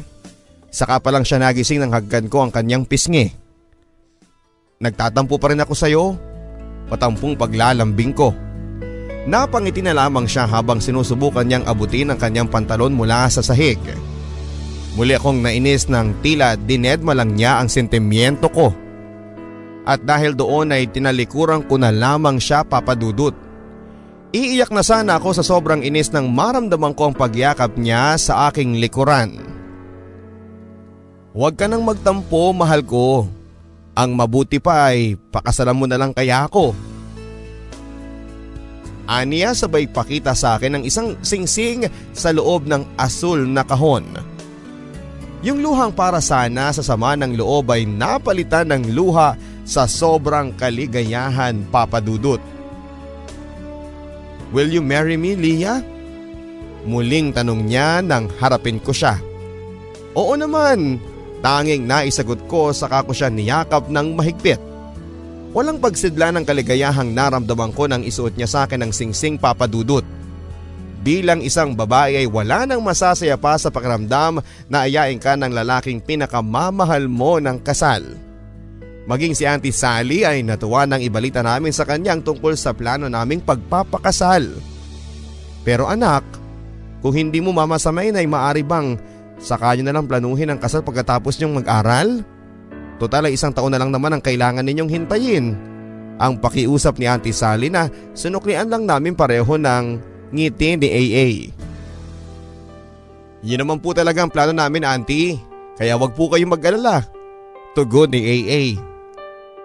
Makalipas ang ilang buwan ay inanunsyo sa amin ng aming advisor ang tungkol sa aming pag-OJT. Bukod sa sikat na hotel sa Maynila, ay isa pa sa ino-offer ng school sa inyo ay for your internship ay sa Amerika. Pero kung sa Amerika ang pipiliin ninyo ay kakailanganin nyo ng malaking budget. Pag-aanunsyo ng aming professor.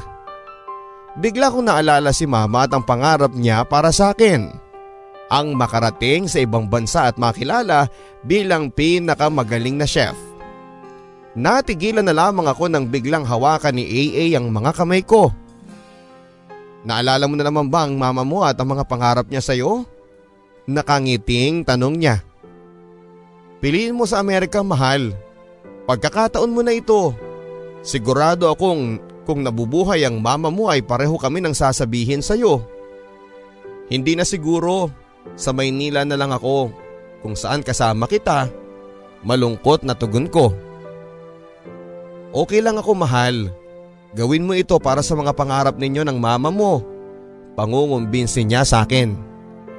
Maging si Auntie Sally ay nais din na sa Amerika ang piliin ko. Nang banggitin ko sa kanyang tungkol sa kakailanganing halaga ay kampante siyang ngumiti naman sa akin.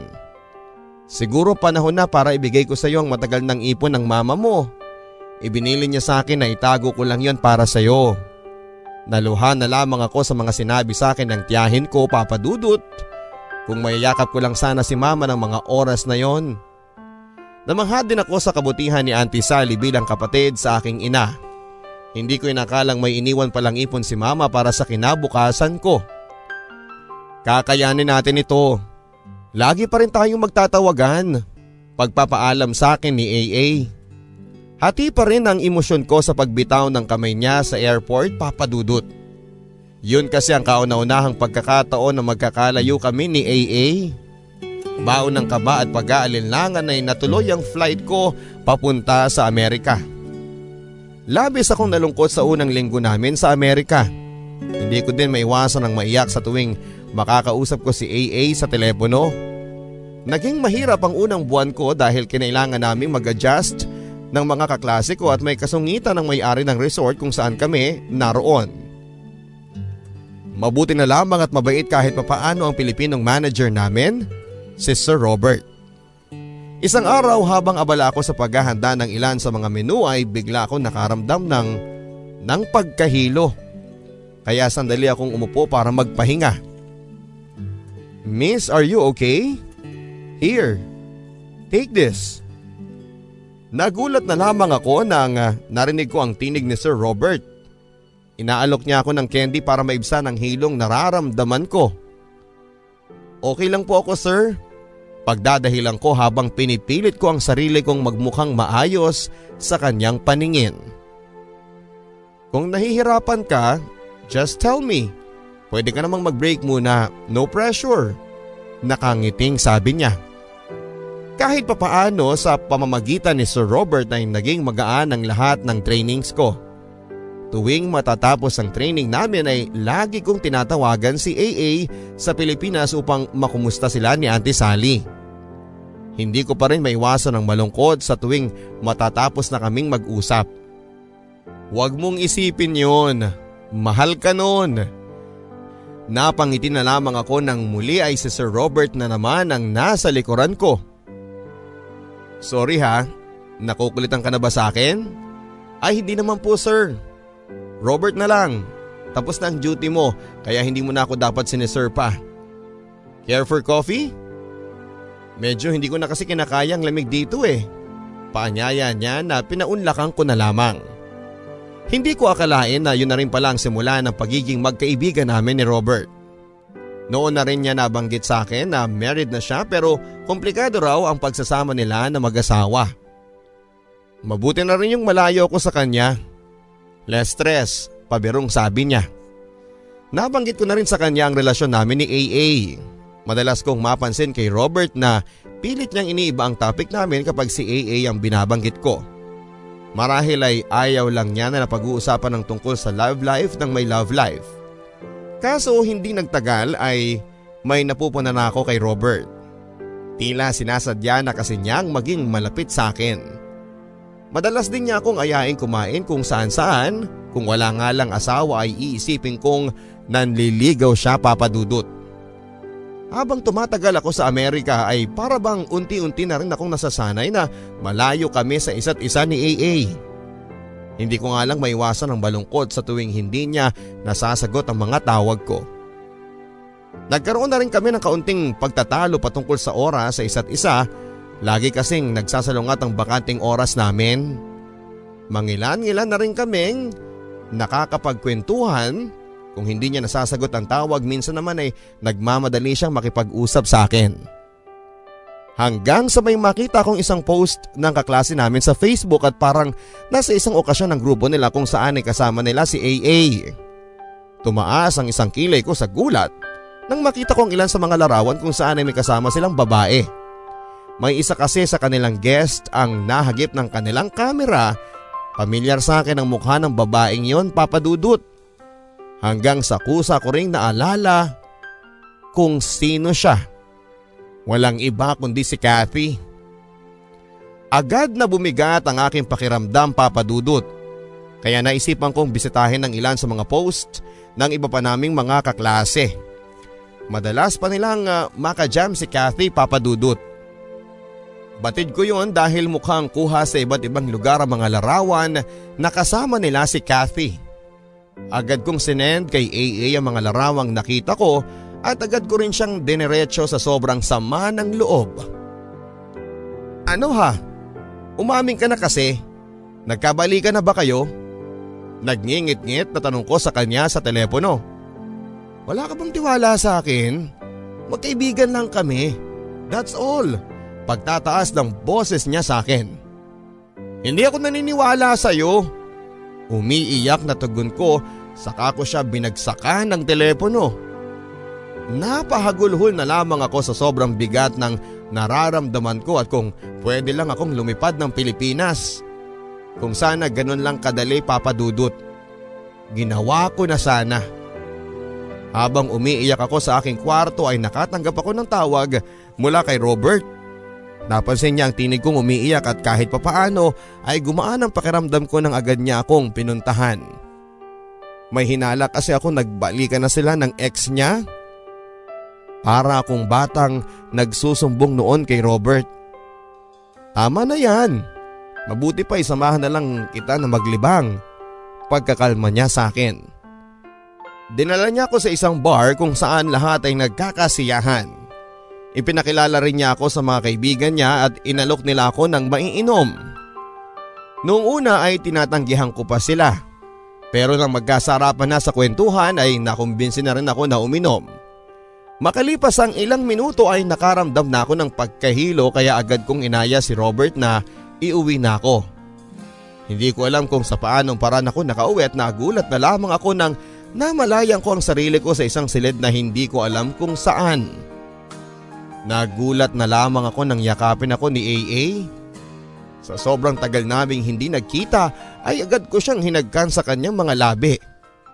Kitang kita ko ang mukha niya papadudot habang nagpapaubaya ako sa makamundo niyang pagnanais. Namayan niyang lakas niya sa ibabaw ng kamang aming hinihigaan. Nahihilo man ay nagawa ko pa rin gantihan ang mga halik niya sa akin.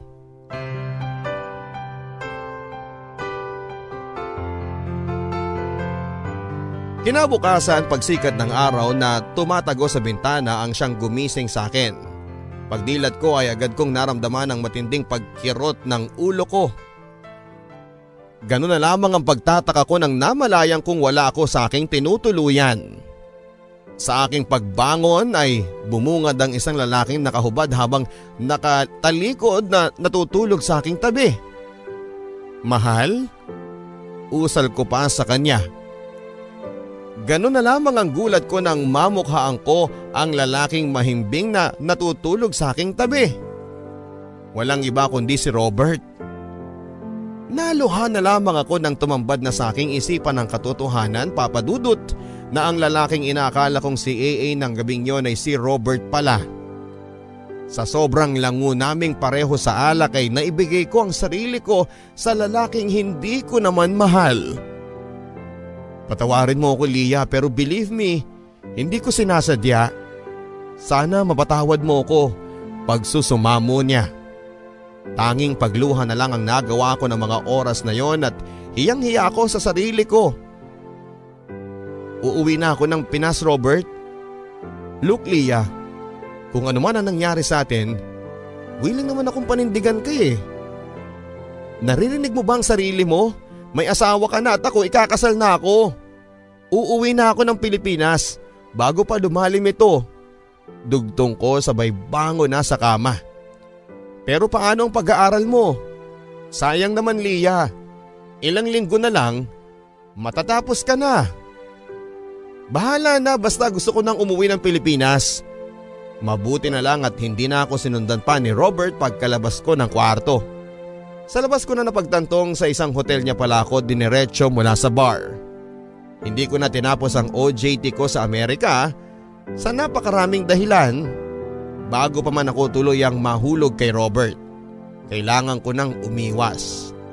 Idagdag mo pa ang sobrang pangungulila kay AA para na kasi akong mababaliw sa kakaisip sa kanya. Kung ano mang ginagawa niya, kung kumusta na ba siya at hindi ko kakayanin kapag nasira ang magandang relasyong nasimula namin. Kaya nag-decide na akong umuwi papadudot bago pa mahuli ang lahat. Ganun na lamang ang pagkagulat ni Auntie Sally nang makita niya ako sa balkonahe ng bahay. Hindi ko na kasi nasabihan siya sa bigla ang plano ko. Naipaliwanag ko na rin sa kanya ang tunay na dahilan ng pag-uwi ko, ang lubos kong pangungulila kay AA. Hindi ko na kasi alam ang gagawin ko auntie eh. Para na ako mababaliw kakaisip sa kanya. Lalo na't nalaman kong konektado ulit sila ng ex-GF niya. Hindi ko kakayanin kapag nawala siya sa akin auntie. Wala kang dapat ipag-alala anak. Kahit kailan na hindi ka niloko ng nobyo mo. Nananatili siyang tapat sa iyo kahit na magkalayo kayo. Nakangiting tugon sa akin ni Auntie Sally. Paano niyo po nasabi yan? Nagtatakang tanong ko. Halika sa kwarto mo, may ipapakita ako sa iyo. Wala talaga akong ideya kung ano ang nais niyang ipakita sa akin. Pagbukas ni Auntie Sally ng aking silid ay bumungad ang mga larawan namin ni AA na nakadikit sa dingding. Nakita ko rin ang dalawang malalaking stuffed toys na nahiga sa aking kama. Alam mo bang yan ang unang inasikaso ni AA pagka uwi niya mula sa Maynila? Alam niya kasing malapit ka nang bumalik mula sa Amerika anak. Hindi ko na napigilang maluha sa mga nakita ko. Kinabukasan ay sinorpresa ko rin si AA sa bahay nila. Hindi siya makapaniwalang umuwi ka agad ako dahil sa kanya. Lahat ng lungkot at pangungulilang naipon sa aking dibdib ay kusang nawala na nang magkayakap na kami ni AA. Panay din ang halik niya sa akin sa sobrang tuwa niya sa muli naming pagkikita. Nakakatuwa lang na kahit na hindi pa kami kinakasal ni AA ay nagmistulang kaming honeymooners sa sobrang naming kaswitan. Naging mainit din ang gabi namin ni AA at batid namin ang sobrang pananabig sa bawat isa. Sa pagbabalik ko papadudot ay naliwanagan ang mga matagal nang bumabagabag sa aking isipan. Nakwento na rin niya sa aking lahat ng kailangan kong malaman. Totoo ngang nagbalik si Kathy sa buhay niya. Naging malapit silang magkaibigan, maging ang ilan sa mga classmate daw namin ay kinaibigan niya. Hindi niya raw akalaing pakana ni Kathy ang lahat ng yon dahil gusto niyang makipagbalikan kay AA. Dinerecho ko na siya na hindi na kami tulad ng dati na babalikan lang niya ako kapag hindi na sila okay ni Rob. Tinapat ko na siya na may GF na ako na mahal na mahal ko. At sa katunayan ay hindi ko lang siya basta GF kako kundi fiancé. Nakangiting kwento niya habang hinahagkan niya ang kamay kong hawak-hawak niya. Kinikilig ako sa kwento niya sa akin. Nagkamali pala ako sa akala kong nagkakamabutihan na sila. Bahagya din akong nakonsensya nang maalala ko ang tungkol sa nangyari sa amin ni Robert at hindi ako dapat nagpadala sa mga hinala ko papadudot. At dahil nga sa mga natuklasan ko ay napag-usapan na namin ni AA ang pagpapakasal sa lalong madaling panahon. Agad namang sinangayunan ni Auntie Sally ang desisyon namin. Nagkaroon lang ng kaunting problema sa stepmother ni AA. Inaalala niya kasi ang pag-aaral ng mga kapatid ni AA kaya naman ipinangako namin kahit mag-asawa na kami at magkakaroon na ng sariling pamilya si AA ay hindi pa rin namin pababayaan ang mga kapatid niya. Dalawang linggo din naming pinagplanuhan ang papalapit naming pagpapakasal. Labis ang kasiyahan ko nang pasyalang kami ng ilan sa mga nakasama kong nag-OJT sa Amerika. Friend, may ibibigay pala kami sa iyo. Sabi ng isang kaklase ko sabay abot sa akin ng isang kahon. Nang buksan ko ito ay isang picture frame ang nakalagay at bumilis ang pintig ng aking puso nang makita ko ang group picture namin kasama si Robert sa larawan na nakalagay sa frame. Tingnan mo nga naman, small world. Dinig kong sabi ni AA habang nakatitig sa frame na hawak ko. Small world? Nagtatakang tanong ko. Yan ba yung manager niyo doon? Siya si Robert, di ba? Nakangiting kwento niya. Kilala mo siya? Tanong ng isa pa naming kaklase. Siya si Rob. Remember na ikwento ko sa iyo, siya yung napangasawa ng ex kong si Kathy. Asensado naman pala yung lokong yan no? Sa gulat ko ay tila ba huminto ang mundo ko papadudot. Parang hindi ko kasi alam kung paano tatanggapin ang lahat ng mga narinig ko. Na ang lalaking minsang nakagalaw sa akin ay ang asawa pala ng babaeng lubos na kinakainisan ko. Ang babaeng kamuntikan ng umagaw sa lalaking pinakamamahal kong si AA. Kasunod noon ay bigla na lang akong nakaramdam ng pagkahilo. Umalingaw-ngaw na sa aking pandinig ang boses ng mga kaklase kong nag-aalala sa akin. Namalayang ko pang isanakay nila ako sa tricycle bago ako tuluyang nakatulog. Pagkagising ko ay nakangiting mukha ni AA ang bumungad sa akin. Nasaan ako? Anong ginagawa ko dito? Nangihinang tanong ko. Don't worry mahal, you're okay. Este, Pareho kayong okay na. Sagot niya. Nang mabatid niya ang pagtataka sa aking mukha ay muli siyang nagsalita. Buntis ka mahal. Ikaw ha? Sobrang advance ng regalo mo sa akin. Punong-puno ng kagalakan ang ngiti ni AA habang hawak ang aking kamay papadudot. Nakangiti ako noon pero sa loob-loob ko ay naguguluhan ako. Hindi ko kasi alam kung si Si Robert ba o AA ang ama ng dinadala ko? June 28 taong 2013 papadudot ay matagumpay na naganap ang pag-iisang dibdib namin ni AA. Halos lahat ng dumalo ay naging masaya para sa amin. Nagdadalang tao man ay ipinagpatuloy ko pa rin ang pag-aaral ko at uh, nauna nga lang na nakapagtapos si AA sa akin dahil sa mga behinds ko. Pansamantala muna akong huminto sa aking pag-aaral. Pero ipinangako ko kay Auntie Sally na pagkapanganak ko ay sisikapin kong makabalik sa pag-aaral. Kabuanan ko na kasi noon kaya kinakailangan kong pumirmi na lamang muna sa bahay. Isang araw habang nagtutupi ako ng damit ay napansin ko ang hindi mapakaling si AA. Panay kasi ang paroon at parito niya sa aming kwarto.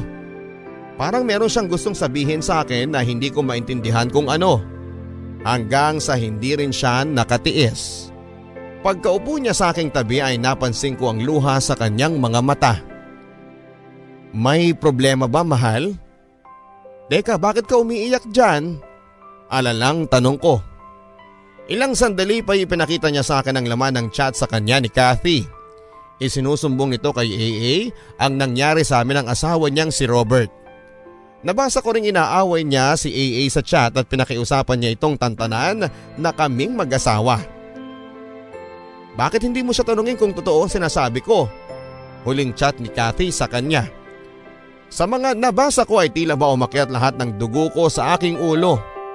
Namayani ang takot sa aking dibdib ng mga oras na yon. Totoo ba ang sinasabi niya, Lia? Umiiyak na tanong sa akin ni AA.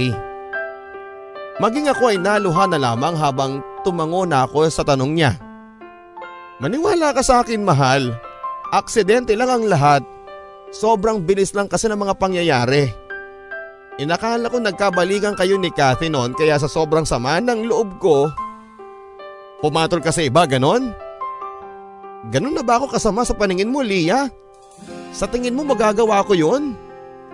Patawarin mo ako mahal. Hindi ko naman nakalaing mauuwi sa ganun ang lahat eh. Believe me, hindi ko ginustong may mangyari sa amin. Humahagulhol na ako sa pagpapaliwanag ko habang pilit kong hinahawakan ng mga kamay niya. Sobra akong nahirapan nang mag-walkout siya papadudot. Sinubukan ko siyang habulin ngunit hindi ko kinaya. Anak, si Lia dinudugo na. Tulungan mo ko, dalhin natin siya sa ospital. Dinig kong panaghoy ni Auntie Sally kay AA. Kaya agad akong binuhat ng aking asawa para maitakbo sa ospital. Hindi ko na namalayan ang sumunod na mga nangyari at pagkagising ko ay namalayan ko ang isang sanggol sa aking tabi. Ang sarap ng tulog ni baby mahalo. Naipanganak mo na siya via C-section. Pareho kasing nalagay sa alanganin ang kondisyon ninyo kanina. Malumanay na sabi sa akin ni AA habang hinahaplos ang braso ni baby. Tungkol dun sa kanina mahal, sana mapatawad mo ko. Nangihinang sabi ko. Shh, okay na ako mahal. Dala lang yun ang galit kanina. Panatag na ako ngayon kasi tingnan mo oh, kamukhang kamukha ko si baby. Ang mahalaga ngayon ay ang pamilyang nabuo natin mahal. Kalimutan na natin ang lahat ng mga mapapait na mga nakaraan. Hindi pa naman huli ang lahat para magsimulang muli.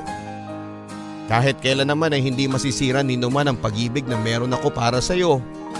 Sinserong sabi ni AA sabay halik sa aking mga kamay. Kate Catherine ang ipinangalan namin kay Baby Papadudut. Mula nga noon ay nagsimula na kaming muli ni AA. Laking gulat ko na magkaroon ako ng hindi inaasahang bisita sa ospital, si Papa. Noong una ay hindi ko pa alam kung sa papaanong paraan ko siya pakikitunguhan. Huwag ka sanang magagalit mahala pero ako na nagpupunta sa papa mo. Tatay na rin ako ngayon kaya nauunawaan ko ang nararamdaman niya tungkol sa iyo.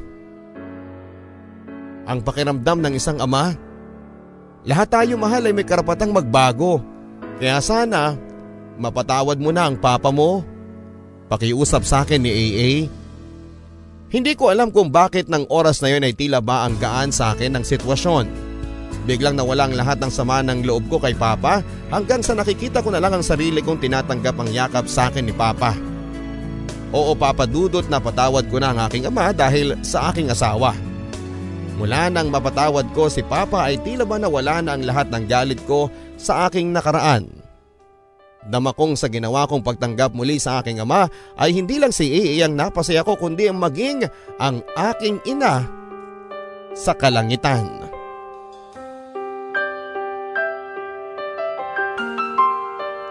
Mula noon ay uh, diniactive na rin ni AA ang Facebook naming dalawa.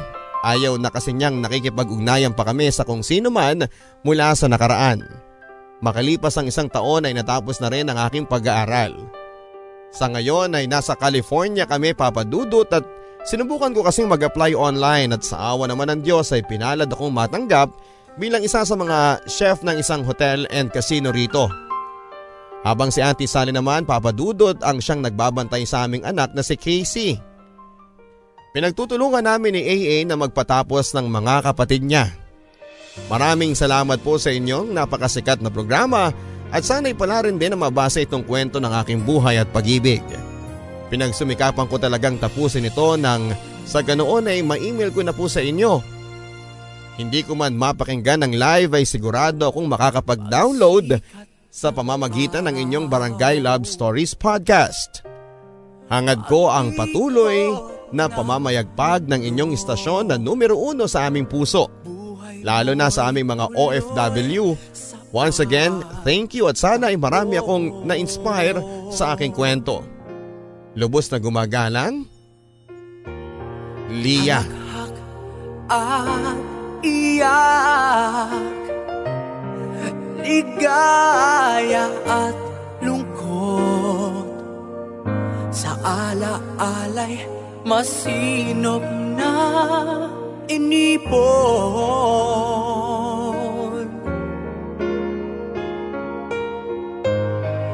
Pakinggan mo. Sigaw ng iyong puso.